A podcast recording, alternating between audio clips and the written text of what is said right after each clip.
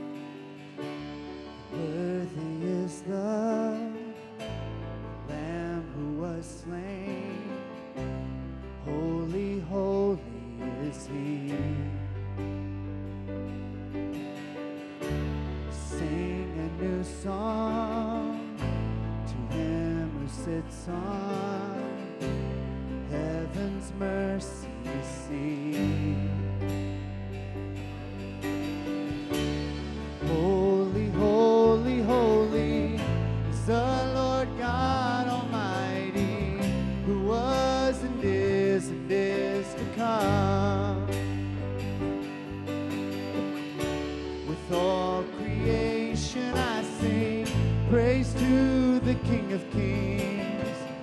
You are my everything, and I will adore you.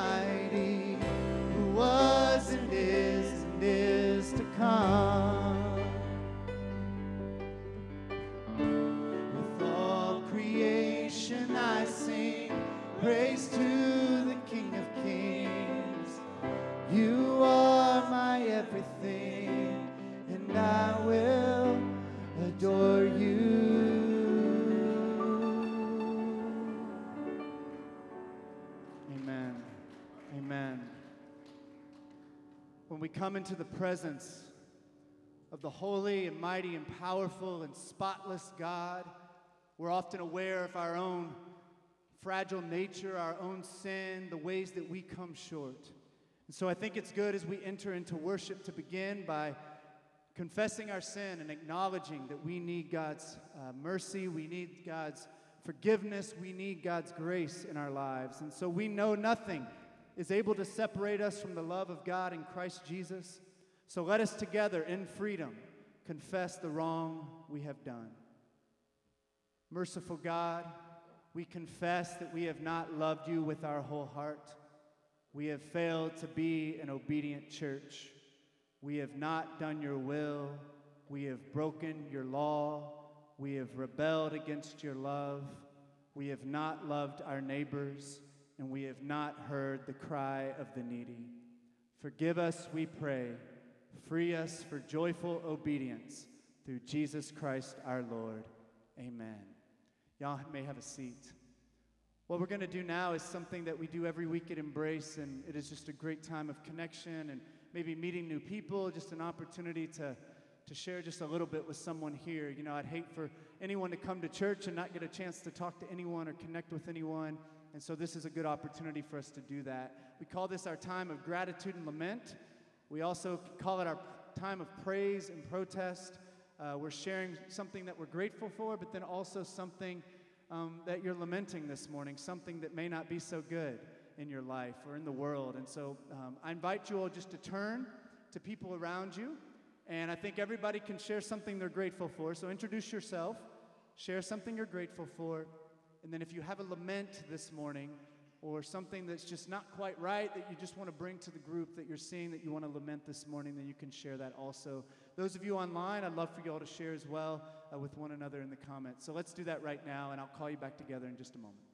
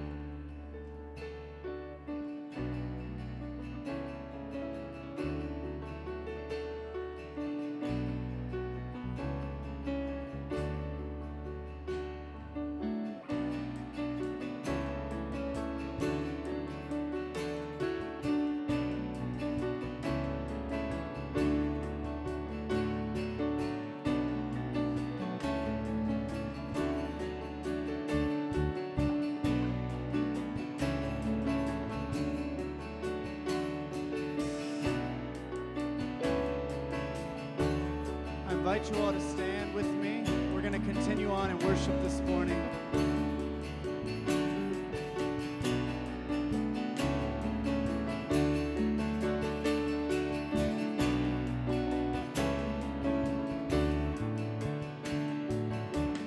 Oh, love, how deep, how broad, how high. It fills the heart That God, the Son of God, should take our mortal form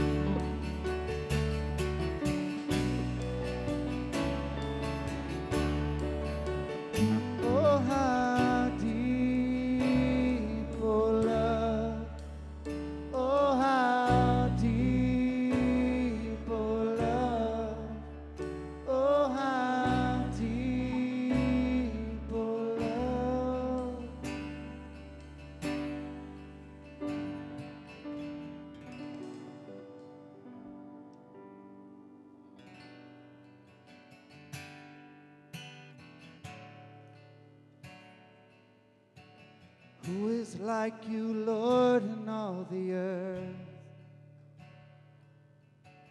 Matchless love and beauty, endless worth. For nothing in this world can satisfy. And Jesus, you're the cup that won't run dry. Your presence is heaven to me. Nothing like your presence. Nothing like your presence. Your presence is heaven.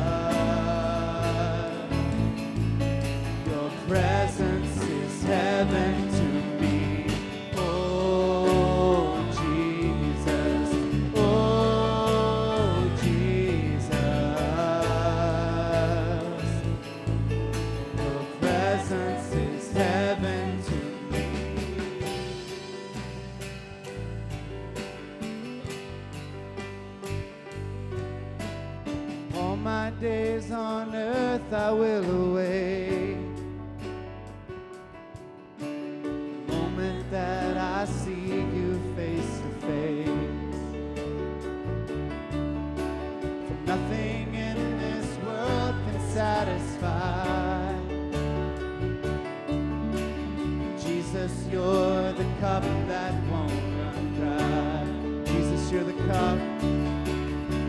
Jesus, you're the cup that won't run dry. Jesus, you're the cup.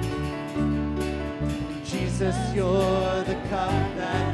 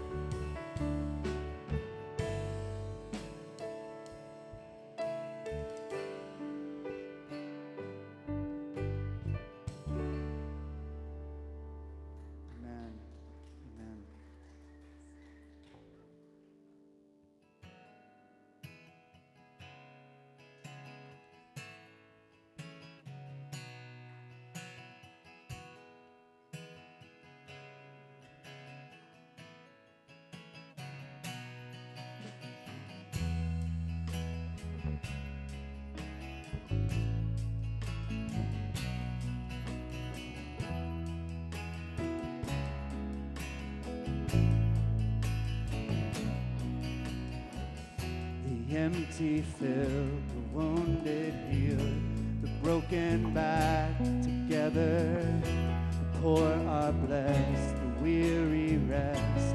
We will dance forever.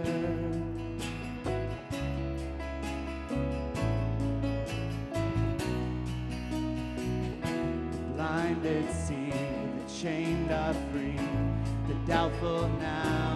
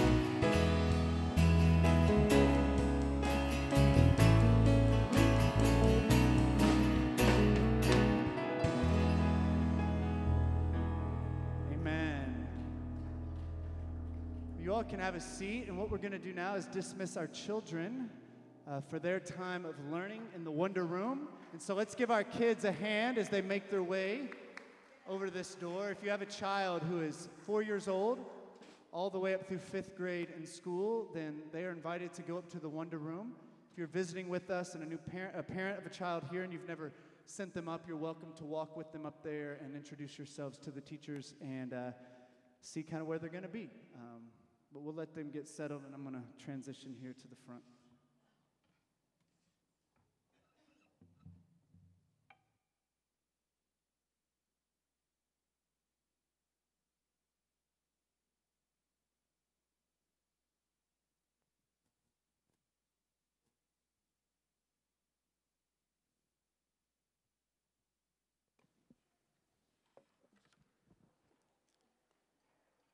So last week I introduced to you something new that we're going to do each week um, here at the church.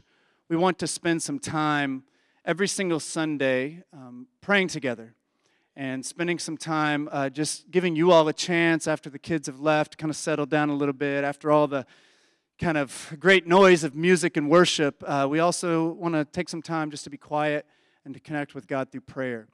And so every week, um, I'm going to kneel here at the altar, and you're invited if you would like to come and, and kneel at the altar as well. You can also stay in your seats. You know, some churches have those cool, like, kneeling rails in the pews, and uh, we don't have those cool things here, but we do have a nice altar up front if you'd like to kneel. You're also welcome just to kneel on the floor um, if you'd like to do that. Um, but I, I find often my posture for prayer um, helps. Sometimes I like to stand. Sometimes I like to walk back and forth when I pray. There's all sorts of ways. You may want to open your hands as a sign of kind of surrender and release to God. Um, but we're going to spend just a few moments uh, praying in silence, and then I will close us out with a prayer that I'll pray on behalf of all of us. And then after I'm done, we're going to say the Lord's Prayer together.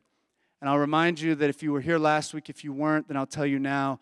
Um, we're going to be praying the Lord's Prayer, but instead of trespasses, we're going to be saying debt and debtors, okay? And so it'll be on the screen, so just be ready for that because uh, I know that many of us grew up uh, saying it a different way. And for a season at least, I'd love to pray it in this way because this is probably more in line with what Jesus actually said when he taught his disciples to pray a long time ago. For some reason, uh, people have liked to take out the economic language out of our prayers. Uh, perhaps they don't want to think about forgiving their debtors, I don't know, uh, or forgiving the debts that people owe to them and whatnot. Um, but we're going to recover some of that language in the way that we pray. So I'm just going to kneel here. I invite you all, if anybody would like to come forward and kneel at the altar, you're invited to do that now. And we'll just take a moment of quiet.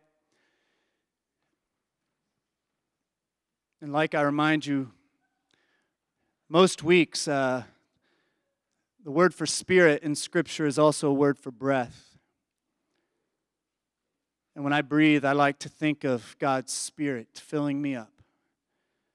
So we have to breathe in order to live. We feel the breath in our lungs every moment of the day, just like God's Spirit is breathing life into us and sustaining us every moment of the day. So breathe in and breathe out. And be reminded that God is with us, that God lives within you, that God is all around us, God is everywhere. There's no place we can go to escape God's presence or God's love. God's love is sustaining us, breathing life into us, keeping this world going.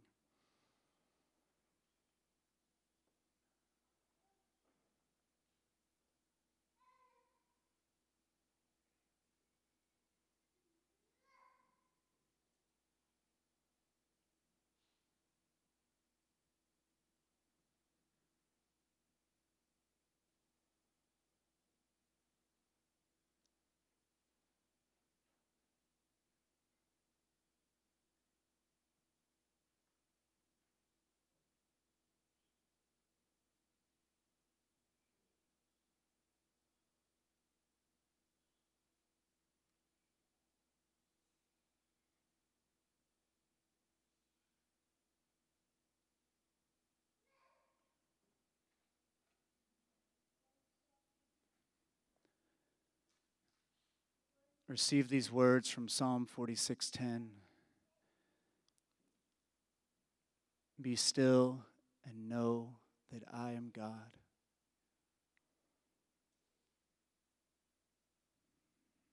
Be still and know that I am.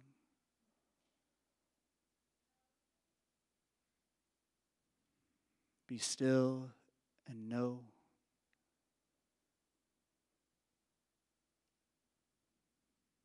Be still.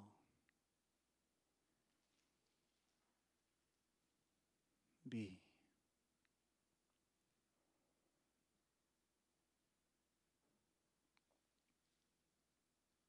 Lord, we pray that we could slow down enough today and as we go throughout this week, that we could slow down enough, that we could stop and slow down enough to remember who you are, to remember that you are God, that you are with us, that you have a plan, that you love us, and that you are moving and working in ways that often we cannot even perceive. Help us to have eyes to see, ears to hear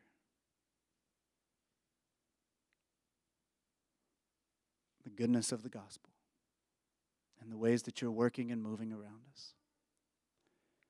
Lord, we come to you today with gratitude and lament. We come to you with praise and protest. We come to you with joy and also heavy hearts. Today, we want to just pray over all the needs that people are experiencing right now. This week, I am particularly feeling a heavy heart for those who are suffering the loss of loved ones. Just in our community, we have people that we have lost.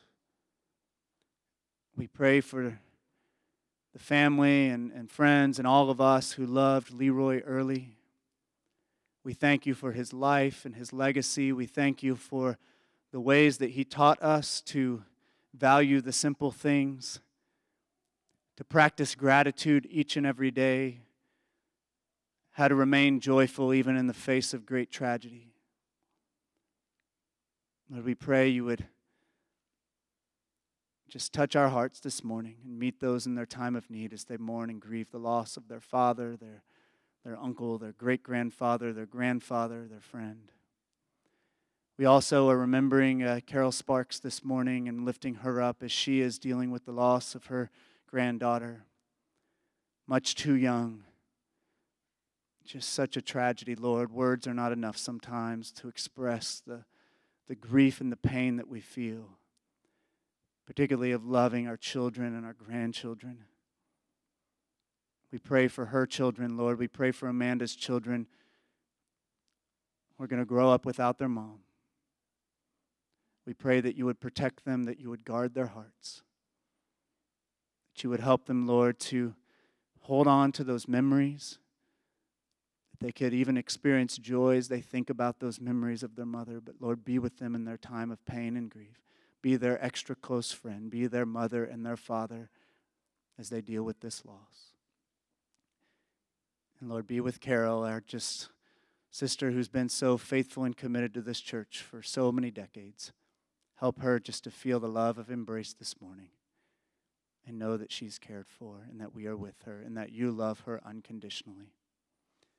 God, we also just lift up all the other just losses that people are feeling and experiencing. There are probably more that I don't know about. And I pray that you would be extra close to those folks as they grieve and as they mourn. Lord, we also just pray a prayer over the violence and the just pain that so many are experiencing right now all across our city, even right here in our own neighborhood. God, we continue to lament and protest the gun violence that continues to just wreak havoc on our city and our nation and all across our world. We lament the missiles and the bombs and the drones and all the lives that are taken because of our weapons of war are spreading violence and destruction and death instead of life and goodness and mercy. Help us, Lord, to be people who can witness to your great love and the peaceable kingdom that you came and proclaimed and called us to partner with you in seeing built here on this earth. Lord, touch our hearts this morning. Help us to be open to receive whatever it is we need from you. We love you so much. We love you so much. Thank you for loving us. And now we can all join together and pray this prayer that Jesus taught us, his disciples, to pray so long ago. Our Father who art in heaven, hallowed be thy name. Thy kingdom come, thy will be done, on earth as it is in heaven. Give us this day our daily bread, and forgive us our debts as we forgive our debtors. Lead us not into temptation, but deliver us from evil. For thine is the kingdom and the power and the glory forever. Amen. Amen. Thank you all for spending that time praying with me this morning. Even after two weeks of doing it, it lifts my spirits to be able to offer up our needs and requests to God. This morning, I'm really excited. I'm going to be sharing about a passage that I came into like kind of dreading talking about. I was talking to Christina about it earlier in the week. I was like, I don't know about this passage. I'm struggling with the idea of prayer and lots of things. And, and I realized I didn't even understand the passage uh, until I started really looking at it and reading it. And it's a really just powerful story. And uh, before I begin, though, I want to show you some images on the screen behind me. And as uh, Tim is kind of scrolling through these images, I'll just say that all these images are from protests and demonstrations across our world um, against many injustices that we've seen in our world. Some of them are from the past, and most of them that I have up here in my slideshow are more recent. You know, I'll say that I'm going to guess that most people in our world are pretty uncomfortable with the idea of protest. Um, can sometimes be very intense, angry, loud, demanding, Often laws need to be broken uh, during protest. Sometimes businesses in the areas where they're protesting, often in downtown communities, these businesses often lose customers and are impacted by them. Traffic sometimes is shut down, which really just upsets tons of people. people in power are called out very specifically, often loudly, and held accountable. You know, the whole point of a protest is to make people uncomfortable. That's the whole point of them. Uh, to put pressure, enough pressure, on people who are in power so that they have no choice but to relent and to give in. That's kind of the whole purpose. Frederick Douglass famously said these words way back in the day in 1857. He said, Power concedes nothing without a demand. It never did, and it never will. The woman in our story for today understood this that power concedes nothing without a demand. I'm going to read our story from Luke chapter 18, verses 1 through 8. The words will be on the screen behind me. Once again, the lectionary has taken us to this story. I believe that the things I'm going to share are faithful to the Word of God and what Jesus is teaching us. And often Jesus can be um, a bit uncomfortable and fairly radical and very straightforward. And I think this parable is a, a powerful one for us that ought to challenge us and perhaps encourage some of us as well this morning. My uh, heading says the parable of the persistent widow. And these headings were added in later. They weren't part of the original text, but I think this is a good heading for this story. The parable of the persistent widow. Then Jesus told his disciples a parable to show them that they should always pray and not give up. He said, In a certain town, there was a judge who neither feared not God nor cared what people thought. And there was a widow in that town who kept coming to him with the plea Grant me justice against my adversary. For some time he refused, but finally he said to himself, Even though I don't fear God or care what people think, yet because this widow keeps bothering me, I will see that she gets justice, so that she won't eventually come and attack me. And the Lord said, Listen to what the unjust judge says. And will not God bring justice for his chosen ones who cry out to him day and night? Will he keep putting them off? I tell you, he will see that they get justice and quickly. However, when the Son of Man comes, will he find faith on earth? This is the word of God for the people of God. Amen. So, just before these verses that we're reading today, Jesus just said some pretty difficult words.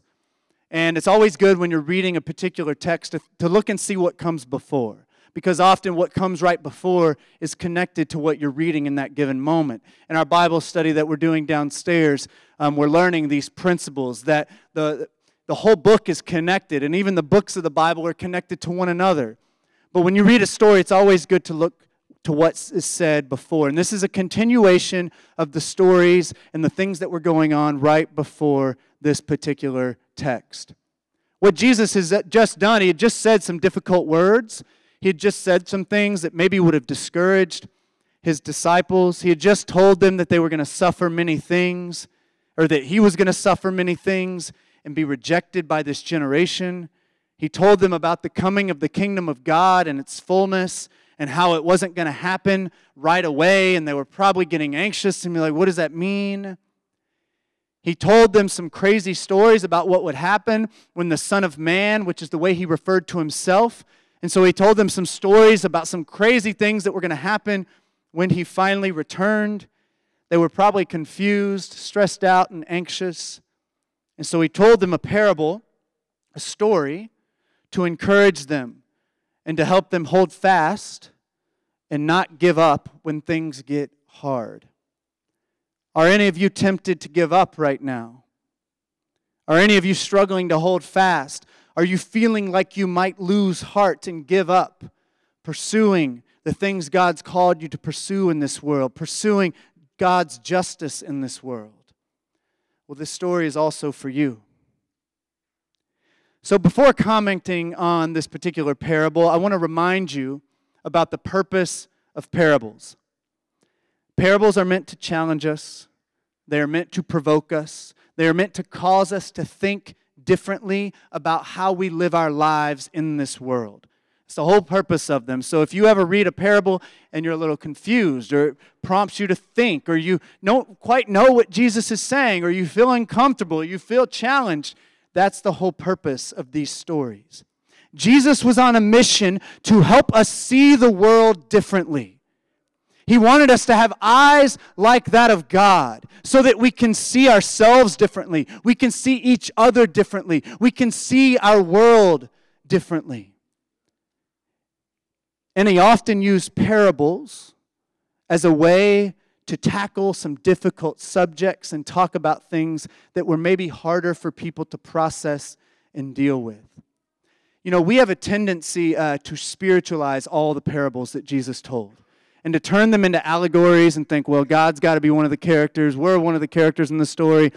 Y'all are one of the characters in the story. And we tend to, to take these, like, kind of like earthy stories and we turn them into things that are about heavenly things. Y'all may have heard uh, the phrase before that people often describe the parables as earthy stories with heavenly meanings. All right?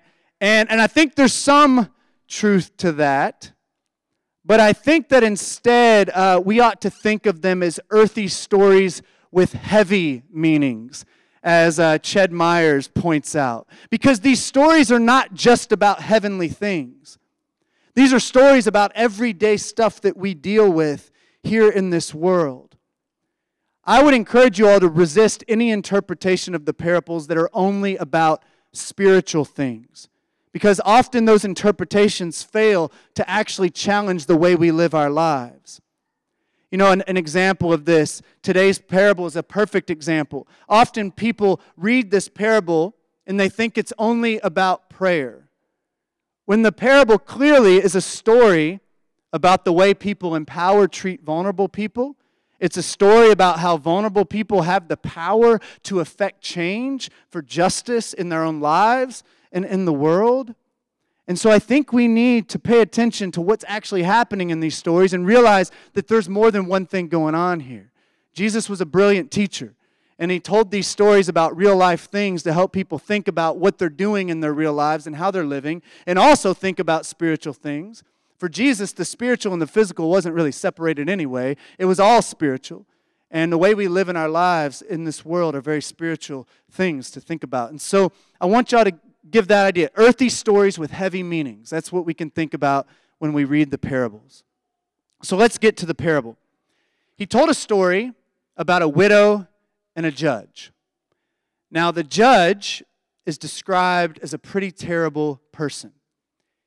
It says he didn't fear God, he didn't care about people, it says that he was from a certain city that is not named. Now, Jesus could just be talking generally, or he could be referring to an actual city and just assume people would know what he's talking about. You know, he could say, he's from a certain city, you know, and people, I know what city you're talking about. Maybe there was a notorious judge in a certain city that everybody would have understood who he was referring to when he told this story. It's like if I said there was a powerful man who lived in a white house, you know, you'd be like, oh, okay, he's probably talking about the president living in the White House, right? We're not in that culture now, so there could have been things like that that Jesus was doing.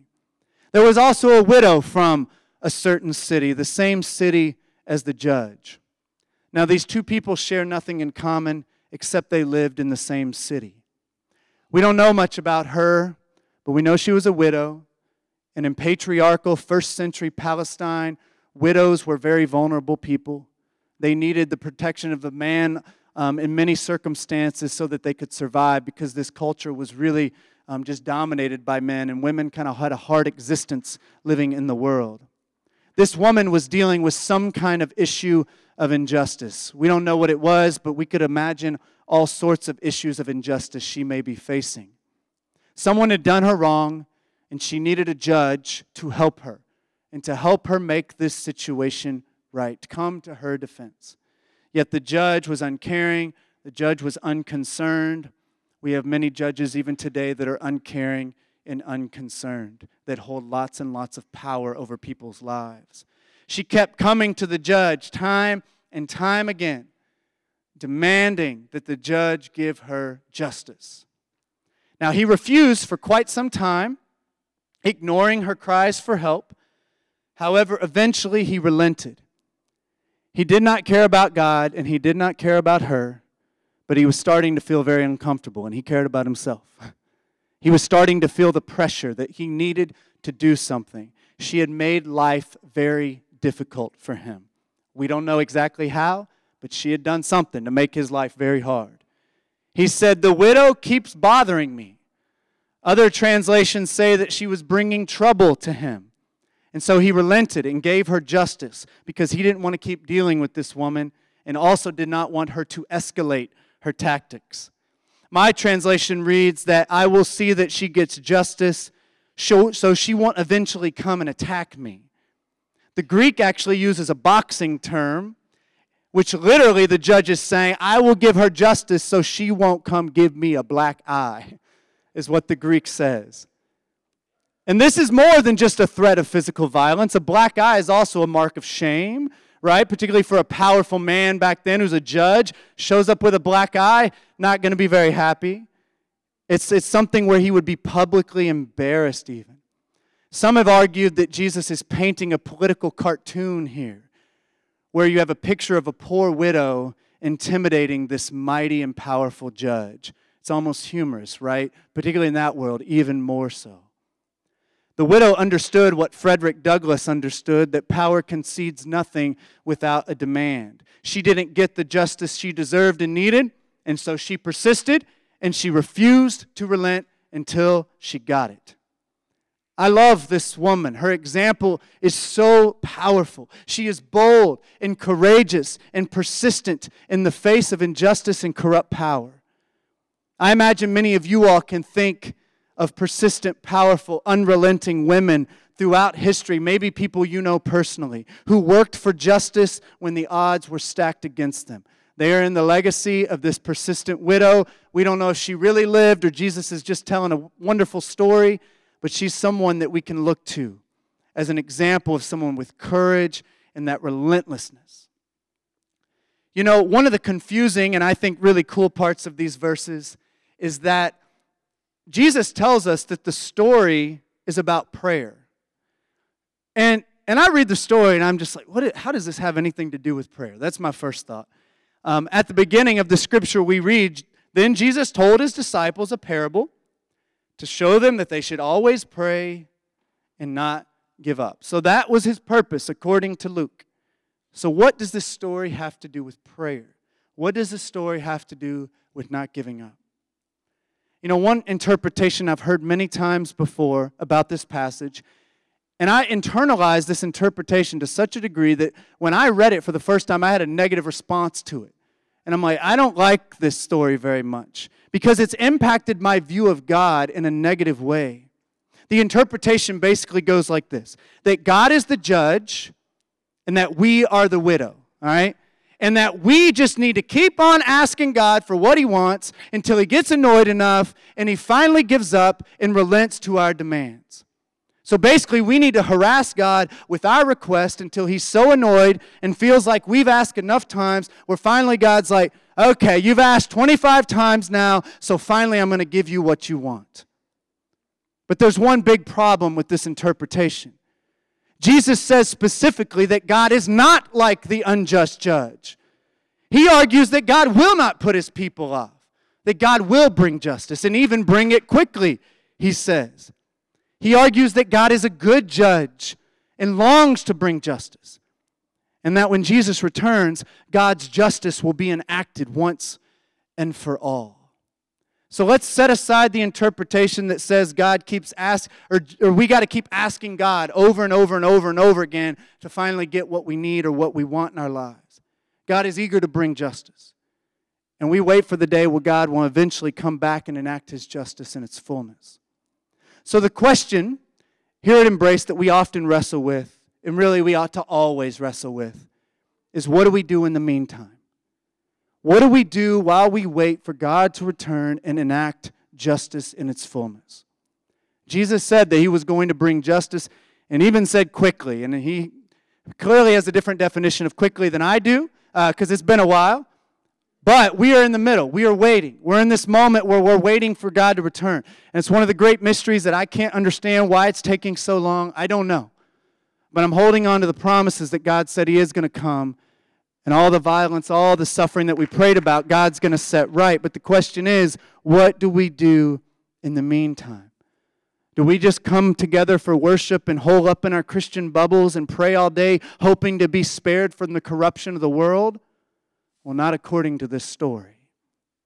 Jesus told us this story to teach us something about how we live in the world in the meantime, and specifically taught that we need to always pray and not give up.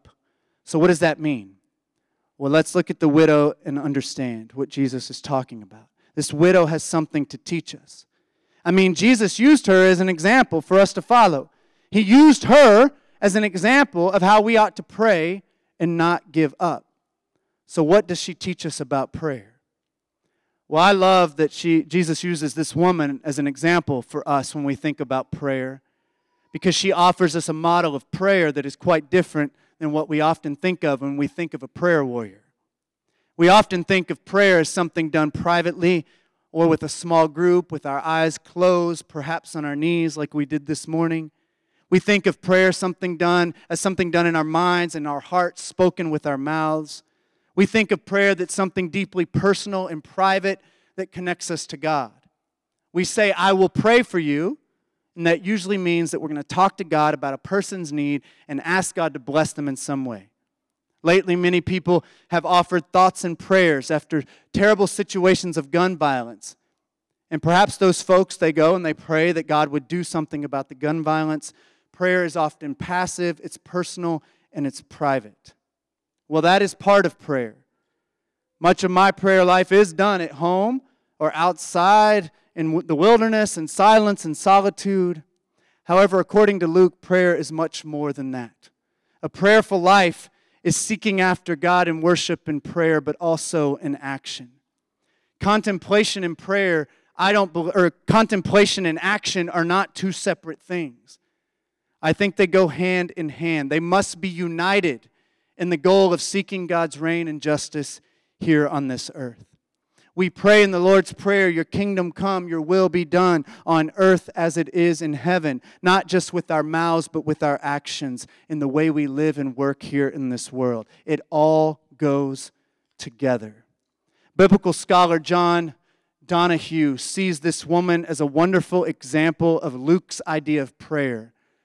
And he argues that Luke understands continual prayer not simply as passive waiting, but as the active quest for justice.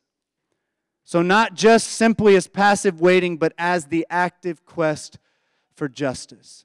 So instead of just sending up our thoughts and prayers to God and waiting on God to do something, perhaps we should consider joining our prayers with active engagement in our world. Dorothee Soelle, uh, a liberation theo- theologian from you know a few years ago, done a lot of incredible work, said that prayer ultimately leads to borrowing the eyes of God, seeing the world the way God sees the world. And she challenged people, I love this, to pray with their eyes open and seek to have the eyes of God, to see the world, to see others, to see yourself the way God sees. And when we have the eyes of God, we will see the injustice and the hurt and the pain all around us, and we will be moved to compassion, which will then lead us to action on behalf of God's beloved creation. You know, when I've watched footage and seen photos of the marches and the sit ins and the other demonstrations throughout the black freedom movement in America a few decades ago, it's interesting because I see very little distinction between prayer and action. As they marched, they prayed. As they marched, they sang. As they prayed, they marched. Rabbi Abraham Joshua Heschel said that when he was marching, he felt like my legs were praying, he said. And reflecting on his participation in the historic 1965 Civil Rights March from Selma to Montgomery. I want to close by showing you another image. And I read a reflection on this image online, and and you probably have seen this image before, but it was taken of a woman named Ieshia Evans, and it was in Baton Rouge in 2016, kind of during all the kind of protest against police violence and the stuff around George Floyd's murder. And an Atlantic, oh, well, this was even before that, I think, but an Atlantic article described this photo in this way a, a single woman stands in the roadway, feet firmly planted. She poses no obvious threat. She is there to protest the excessive force which Baton Rouge police deploy against the city's black citizens. She stands in front of police headquarters, and she is being arrested by officers who look better prepared for a war than a peaceful protest. These are images that are impossible to forget, searing themselves into our collective consciousness. One man staring down a column of tanks in Tiananmen Square, a high school student attacked by police dogs in Birmingham, Alabama. This is such a photo. And as Elaine Enns and Ched Myers point out, it's impossible by this photo to differentiate this as an image of prayer or activism. It could be either, it could be both. We see in this image, I think, a model for us, being grounded in prayer so much so that we have the courage and strength to engage the world in action on behalf of the suffering and oppressed. So, what do we do in the meantime while we wait for God's reign to come in its fullness? Well, we pray always and we do not give up. We partner with God in prayer and in action. We draw even closer to God through prayer and spiritual practices that we borrow God's eyes, we borrow God's mind and God's hand and God's heart and God's feet. And we discover such powerful unity with God that we literally become God's body here on earth, partnering with Him to see our world restored. In the name of the Father, the Son, and the Holy Spirit. Amen. We're going to share communion this morning. And we share communion each week, and it's such a powerful practice for us. It's interesting in the Gospel of John, uh, particularly in John, the beloved disciple, he, he talks a lot about unity with God through Jesus Christ. And he talks about how what Jesus did through the cross and through his death and through his resurrection, we are invited into perfect unity with God, the Almighty who lives in heaven through Jesus Christ. That through the Spirit moving and working, we can be invited into complete and perfect unity. He tells this story about how Jesus says, I am the vine and you are the branches, and you can produce fruit if you're connected to me. And he says the Father is the gardener. It's this beautiful image of growth, of life, of fruitfulness that's found in being in unity and connection to God. And Jesus invites us into this kind of unity with Him that, that transforms us from the inside out, where everything about us is changed because we become more and more and more like Jesus. And so, a life of prayer and unity and connection with God is something we're being invited into but we're not experiencing that full unity with Jesus and with the Father if we're not in turn being invited to take on the hands and feet and the eyes and the ears and the mouth of God and becoming God here in this world to others. The church is called the body of Christ. Some crazy mystical stuff going on here.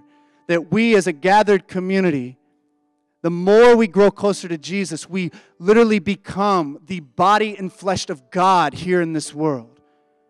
And so we are bearing witness to God just by the way we live in love with one another here in this world. And we have an opportunity to spread God's love and His goodness and His grace all throughout our community. And so I, I want that kind of unity with God. That's kind of scary to think about, to be honest, because it's going to challenge us and force us to kind of become different and be transformed. But ultimately, we'll be transformed more into the likeness of Jesus. And this persistent widow in this story reminds me of someone just that's so connected to the heart of God, so connected to God's heart for justice that she knew she couldn't back down. She knew she could not give up. You know, people wonder why these people are willing to continue to press on and put their bodies on the line for the sake of other people. It's because they've been transformed from the inside out. Because God's heart for love and compassion and justice has filled them up and given them this resolve to say, I'm I love these people too much to be silent. I love these people too much not to do anything. I love these people too much to not vote on behalf of them when I'm thinking about things like that. And this is how we need to be thinking that God, as He consumes us, we're going to take on His heart, His mind, His eyes, His mouth, everything, so that we can become more and more like Him and spread His light and His goodness all around. So, as we share communion, I want y'all to really reflect on that unity that we have with God through Jesus Christ as we share this meal together. God, thank you so much for loving us. Thank you for blessing us. Thank you for being here with us this morning. I pray, Lord, that we would be challenged to think about how we can pray always and not give up.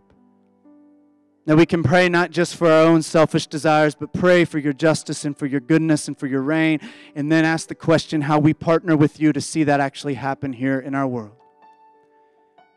Help us to be persistent and relentless, and to have the strength and courage and the fortitude to not give up. Lord, I pray you pour out your Holy Spirit upon this bread and juice, that it would be for us the body and blood of Christ this morning, that you would fill us up in ways that only you can. That we would leave here transformed, looking more like Jesus. Lord, we need you. We cry out to you this morning. It's in Jesus' name I pray. Amen. If y'all want to go ahead and get out the the wafer on top. We can take this together. Take and eat. This is the body of Christ broken for you.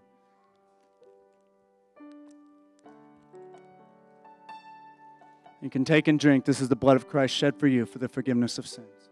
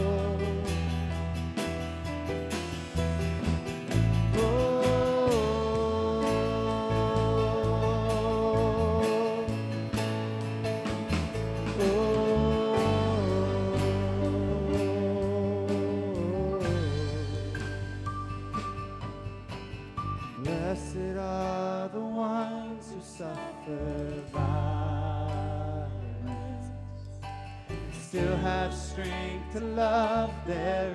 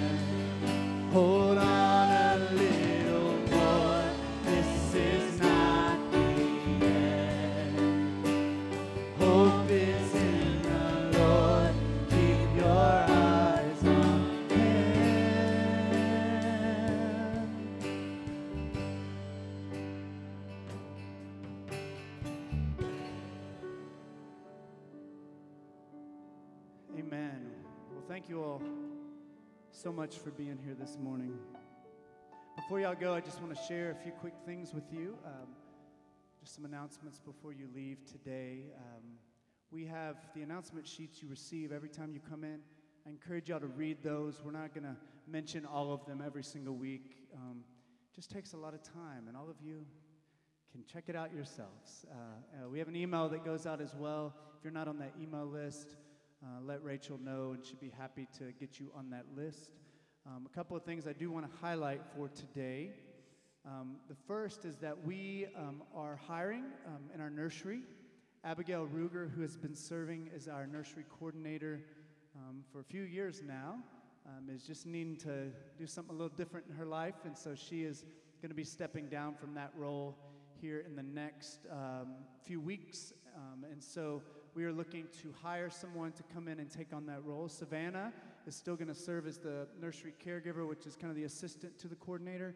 Um, but if any of you all um, know anyone or any of you all have interest um, in doing that role, um, it's for Sunday mornings. There's more information there. Please share with others. If you know of anyone who might be interested, please. It's always been hard to, to find folks to apply for this particular uh, position. And so if you have any questions about it, let us know. Also, um, this month is Pastor Appreciation Month. Uh, Sarah Trapp uh, said something about that last week, and I just want to remind you of that. Uh, I'm not telling you to appreciate me this month, but um, I invite you to if you would like. Uh, but no, we have wonderful ministry team here, and, and we have I have wonderful people I work with, and we as pastors, I I love the month because I want to say thank you to you all too for being such a wonderful church, um, because you make this the kind of church that we want to stay at for the long haul. Um, you make this a church where Christina's been here for so long now. Laban had already been going to the church, and he's like, "Hey, I'd be happy to lead worship here as well." So he must love us. Uh, we just got a great team uh, of people. Pastor Tanya has been committed to this church for a long time. Um, you know, Rachel's not on our ministry team necessarily, but she is also a pastor to so many at this church as well. And so we're just so grateful for all of you. Um, we do have an announcement on All Saints Day open mic that we're going to be doing. Um, we did this last year. Read about it. It's awesome. We're going to need y'all to sign up to share something with us. So um, I invite you all to stand uh, to receive the benediction. The benediction is basically just the sending out. And so we've gone through a, a service of giving praise to God, confessing our sins. We've spent time in prayer, connecting to God. We've heard a word from God. And now the benediction is sending all of us out to go and live out the things that God has done in our hearts. And so may the love of God the Father, the grace of our Lord Jesus Christ, and the fellowship of the Holy Spirit be with you all, now and forever. Amen. Go in God's peace. We'll see you next time.